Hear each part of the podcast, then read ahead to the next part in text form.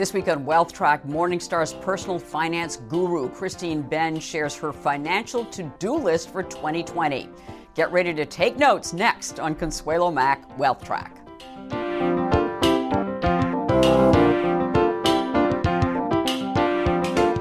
Funding provided by Morgan Le Fay Dreams Foundation, Clearbridge Investments, a Legg Mason company, Miller Value Funds, Royce and Associates, Matthews Asia, First Eagle Investment Management, Strategas Asset Management, and Eaton Vance. Hello and welcome to this edition of Wealth Track. I'm Consuelo Mack. I am a procrastinator when it comes to finances. At the beginning of every new year or tax time, when I am under the IRS deadline, I vow this year is going to be different and I will finally get organized and make decisions over time instead of at the last minute. Well, hope springs eternal. I decided I needed help, and why not share it with all of you? So, for the second year in a row, we have invited one of our favorite guests who is very knowledgeable and organized to join us. She is Christine Benz, Morningstar's personal finance guru. Her official title is Director of Personal Finance, a position she has held since 2008. She writes daily personal finance columns for Morningstar, does interviews and podcasts, and is the author of several books, including 30 Minute Money Solutions, a step by step guide to managing your finances, and the Morningstar Guide to Mutual Funds Five Star Strategies for Success.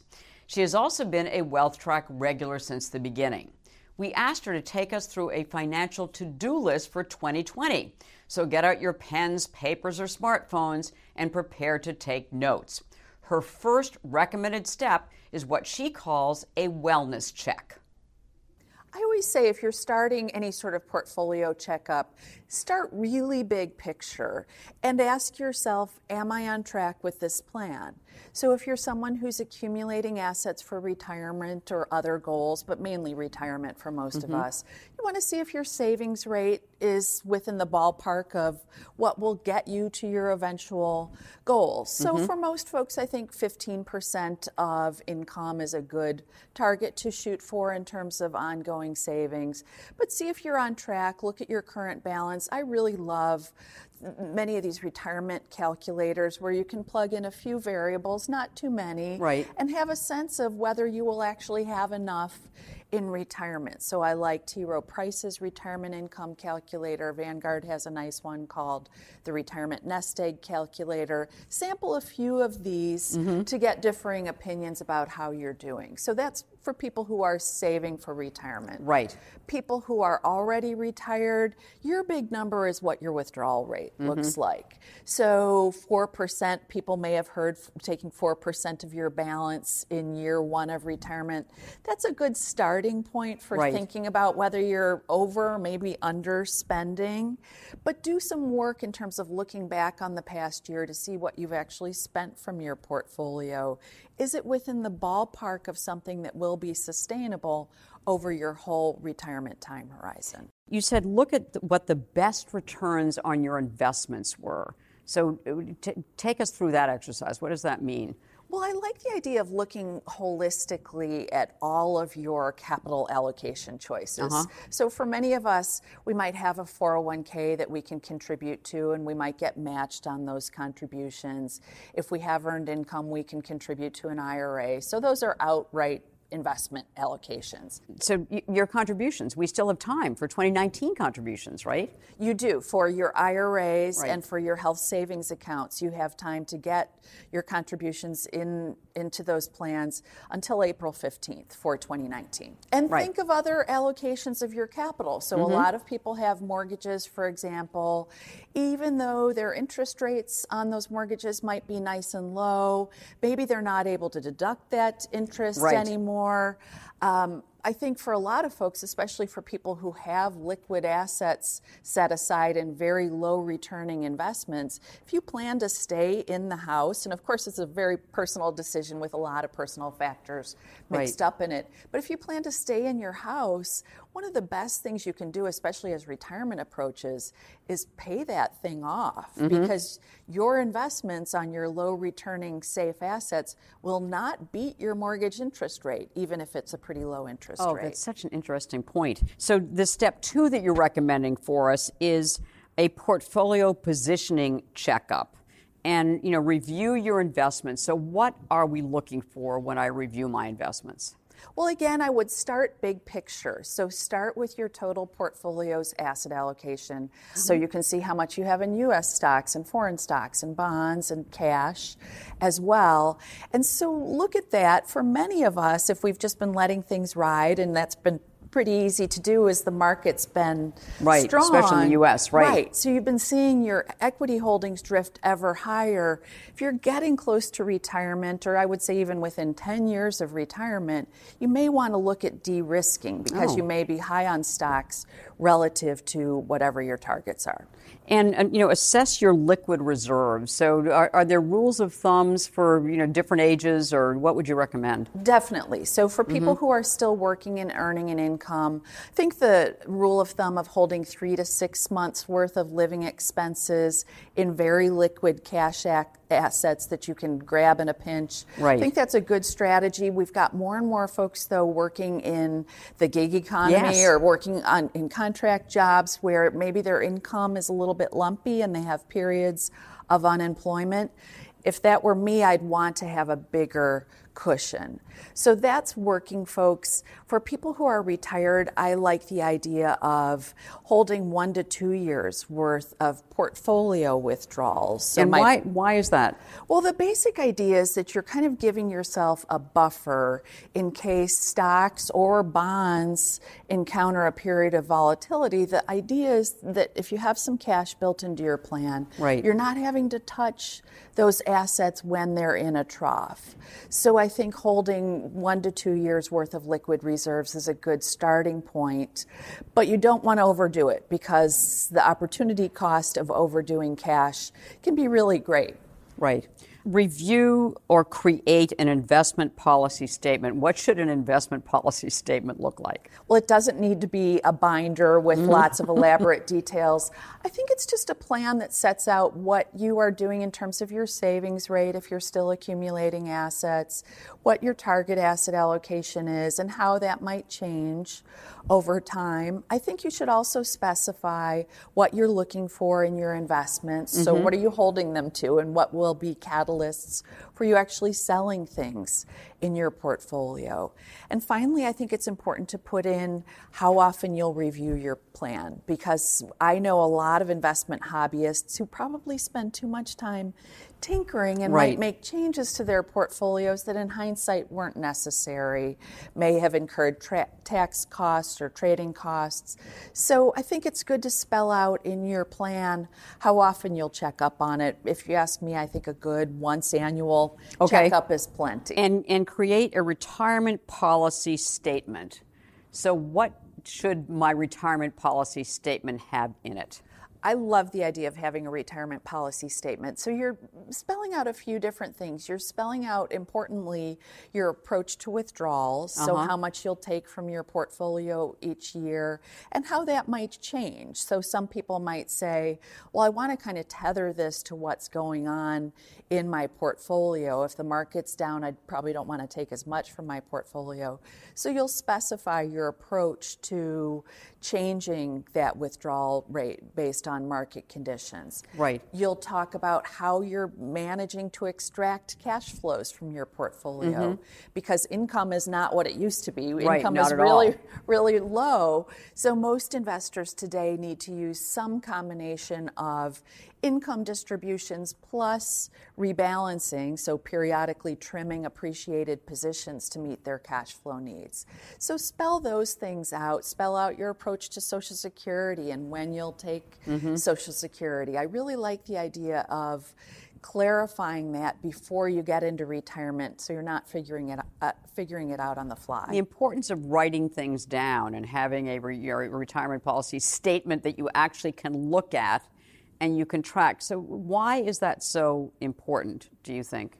Well, I think behaviorally, mm-hmm. if we go to the bother of writing something down, we're kind of holding ourselves to something. Right. So I think there's something to that, but I also think there's something to transition planning or succession planning. So if, if for whatever reason the investor is unable to continue managing the plan, or maybe it's mm-hmm. just temporarily mm-hmm. sidelined. Oh, interesting. If there's an adult kid, or maybe an adult uh, financial advisor who's brought in to help make sense of what's going on with the plan, I think having some of these policy statements can be really clarifying for them and help ease these transitions. And therefore, these should be shared. Absolutely. Right, with a, either a professional or and and or family or whatever, it, somebody that should be aware that you've got this and that this is how you want to, your financial affairs to be conducted. Exactly. Right. Okay, that's that's an important point. Tell us why you're so obsessed with long-term care. Well, a couple of reasons. One is that my mom and dad both had dementia toward the end of their lives, mm-hmm. and they both had very good quality long term care at home in line with their wishes but it was a hard process. And so. I think a lot about how many families are going through this. I talk to a lot of people who are um, getting close to retirement and really thinking about the impact of long term care costs on their finances because, of course, the financial component can be huge. Mm-hmm. And it's also just a fast changing landscape where right. we've seen costs escalate on the policies, people who thought they were doing just the right things by purchasing long term care policies, in some cases, have had to deal with very high premium increases. Mm-hmm. And also, it's, it's you know, the, the number of, of firms that are providing long term care policies has shrunk dramatically. Um, a lot of firms right underestimated how much it would cost for them to you know pay out these policies. Exactly. And so they they were getting out of the business. So, so for someone who doesn't have a long-term care policy what are our options? Well there are still are some pure right. standalone long-term care policies but the underwriting standards can be very stringent. Mm-hmm. people are not able to buy them because of health considerations.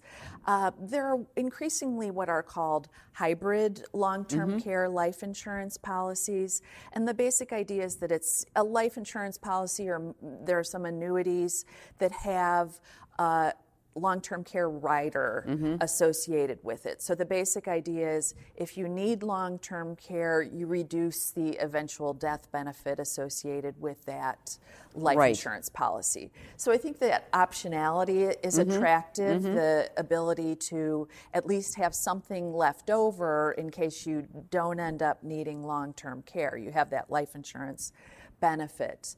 So I think it's something to look at, and I think it's mm-hmm. particularly attractive for people who have some kind of a permanent life insurance policy that they no longer have a need for. Mm-hmm. So a great example would be the person who had young children at one time. That's why they bought the life insurance policy. Now they don't have young children. Right but they do have this looming concern of what high long term care lo- costs later in life will mean to their estate mm-hmm. plan. Mm-hmm. So I think that being able to exchange the life insurance policy for the hybrid policy kind of elegantly hands off one risk for the other current greater risk. And, and, there, and, and many insurance firms are willing to offer you that that option, right? right. Where it's you can a, called a 1035 exchange. Okay. And it's also something that should be tax efficient.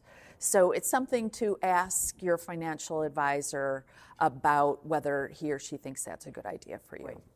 Um, take steps to reduce the tax bill in 2019 and beyond. So start us with that. You're saying how important it is. I, I mean, I'm a last minute person, Kristen. I'm sure you are not.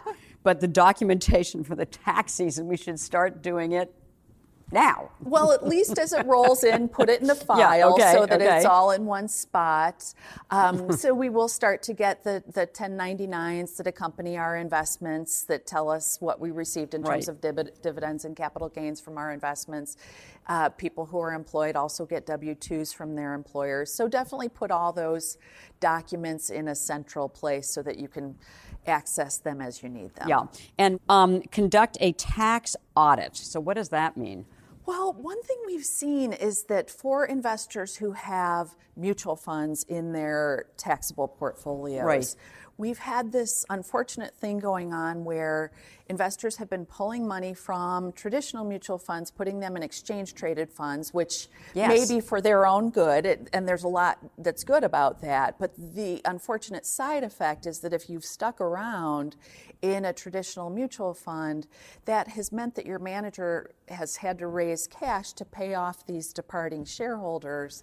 And so funds have had ah. enormous capital gains distributions. If you're a taxable investor, that translates into a tax bill mm-hmm, for mm-hmm, you. Mm-hmm. So take a look at your holdings. If you did see a lot of capital gains distributions, you may want to investigate whether it makes sense to make some changes to make your portfolio tax efficient right. going forward. The hitch is that if you sell a security, you could trigger your own tax bill. So mm-hmm. there are two sets of taxes that fund shareholders pay. So just investigate with uh, an accountant yes. whether that's the best course of action before you rip the band aid off. But I think for many investors, gravita- gravitating to some of those more tax efficient investments makes a lot of sense. Right. Step four.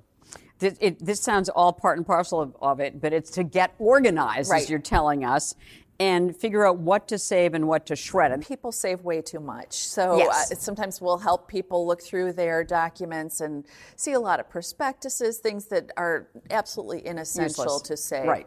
And the other thing to know is that financial firms are responsible now for tracking our cost basis for us.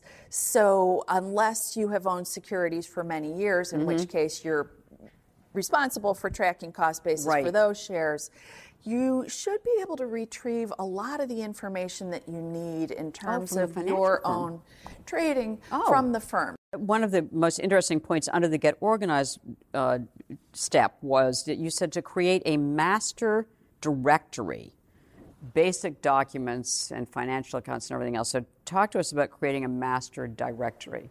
This is another, I think, piece that gets back to succession planning, mm-hmm. transition mm-hmm. planning. The basic idea is that you are creating a document with each of your holdings, not granularly, but each of your accounts, mm-hmm. account number, firm where you hold the money, any individual that you deal with at that firm. You're putting this in either a paper document or a spreadsheet. You are if it's a paper document, putting it under lock and key. Right. If it's a, a, spreadsheet, you are password protecting or encrypting that document because you've got sensitive information here. But the basic idea is that you have a list for your loved ones or mm-hmm. a financial advisor to be able to look at, kind of a guide of, of what you own and where you own it. And I think that that can really help if, again, something happens to derail you from managing your right. assets for even a short period of time. No, no, absolutely. I mean, my dad had one, and, and it was, you know, it was a godsend. It really helped a lot. That step five is to attend to your estate plan.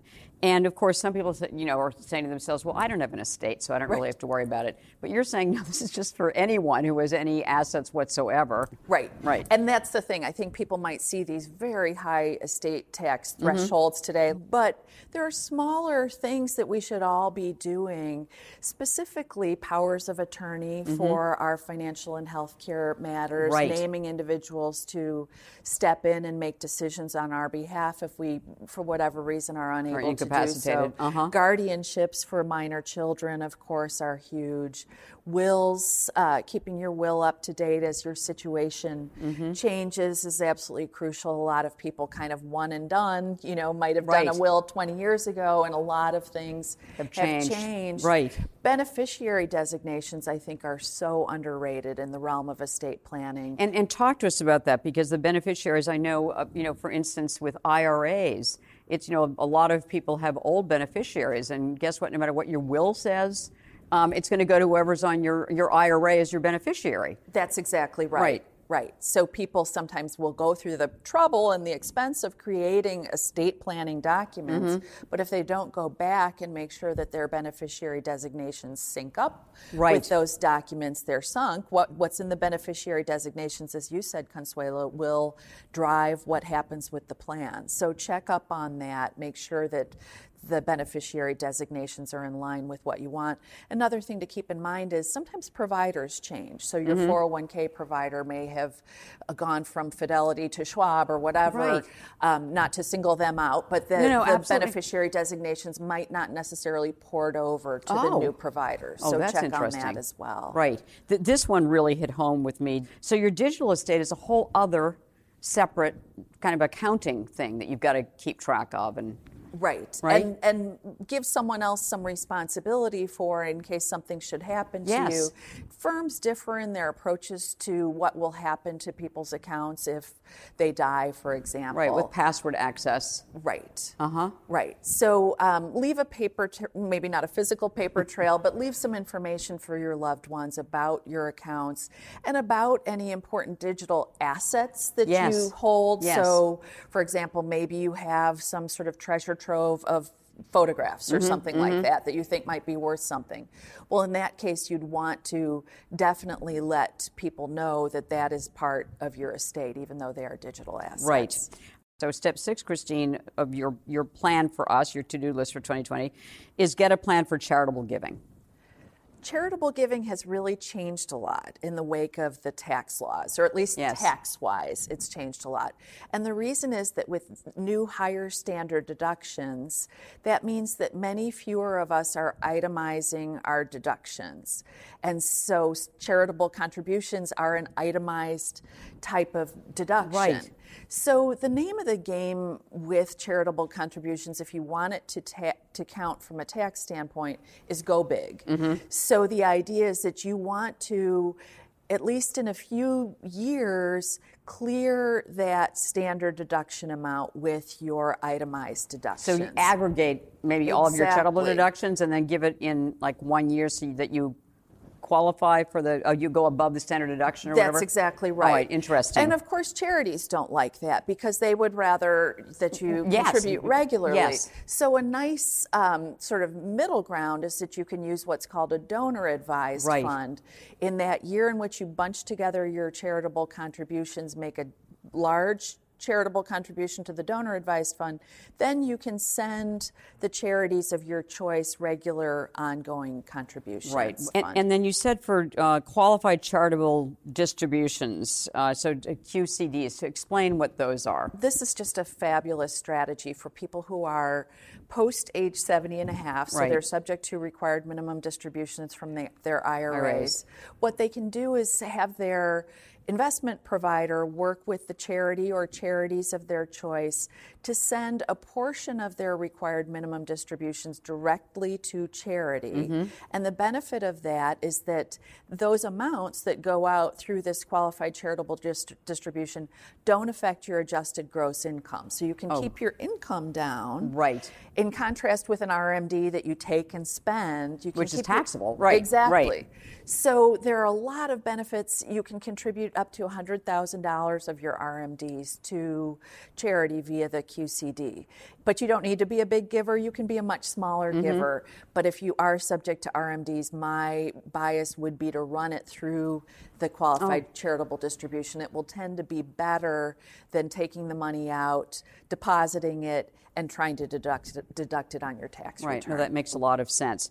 Um, so that kind of completes the steps that you've given us, Christine. But you know, we always ask every guest if they would uh, recommend a one a, a, one investment. So if you would recommend a one investment for a long-term diversified portfolio, and you can do it within the context of this 2020 financial okay. to-do list, or not? What would it be?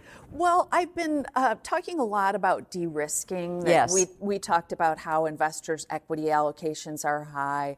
And so I think of a good core fixed income fund. Mm-hmm. Dodge and Cox Income is one that comes to mind. It's um, kind of a contrarian-minded bond fund uh-huh. in that the managers like to buy mainly corporate bonds when they think they're a little bit, not distressed, but when, when they're maybe a little bit underappreciated and so their yields are a little bit higher than they otherwise would be. So it's a sturdy strategy. Dodge and Cox has been in business for many, Long many time. years. Right. Super steward of shareholder capital, very low expenses, which is something that I always look for, especially with bond funds. Right. Um, so I think it's a nice uh, Uh, complement to investors' equity heavy portfolios. It's a way to de risk a little bit. So, Christine Benz, thank you so much for joining us from Morningstar. Director of Personal Finance, you always have such fabulous advice and information for us. We really appreciate it. Thank you, Consuelo. At the close of every wealth track, we try to give you one suggestion to help you build and protect your wealth over the long term. This week's action point is rebalance some of your US stock exposure to foreign stocks. The S&P 500 has outperformed Europe, the UK, Japan, and emerging markets over the last decade, which means the place to trim is in your US holdings. The place to add would be to overseas markets wherever you have the least exposure and are the most reluctant to invest are probably good places to start. As the late risk historian Peter Bernstein used to tell us, you are not truly diversified until you own something you are uncomfortable with. I would qualify that by eliminating investments in countries that lack a rule of law. Even discomfort diversification has its limits. Next week on Wealth Track, great investor Bill Wilby will identify two mega investment themes and how he is positioning his personal portfolio for the new decade. We appreciate those of you connecting with us on Facebook, Twitter, and our YouTube channel. And we want to thank all of you for watching and hope you have a lovely weekend. Make the week ahead a profitable and a productive one.